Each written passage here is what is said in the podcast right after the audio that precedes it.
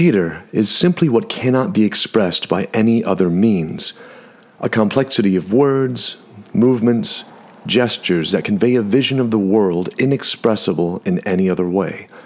Now, as much as I would love to take credit for that, I'm afraid those are the words of Eugene Ionesco.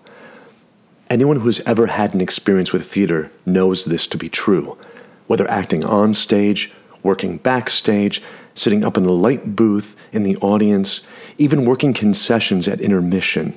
Live theater has a way of permeating the space around it and enriching the lives of everyone involved.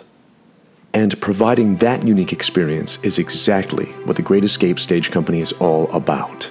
It is the Great Escape Stage Company's mission to provide a nurturing and positive environment where every theater artist can grow, while engaging audiences with a stimulating, innovative, and most importantly, entertaining experience.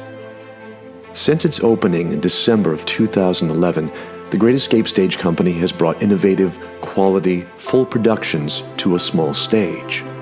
Within the last season alone, our little stage space has transformed from a boathouse to a piazza in Florence to a hospital waiting room, among so many other locations. But now it's time for our small stage to undergo its greatest transformation yet. After negotiations, grant writing, fundraising, and countless hours of volunteer work, our company is making its great escape from our old space to a new one. As we work through this transition, you can expect new and exciting things coming from us. Which brings us to this. I am pleased to introduce to you the Great Escape Stage Company podcast.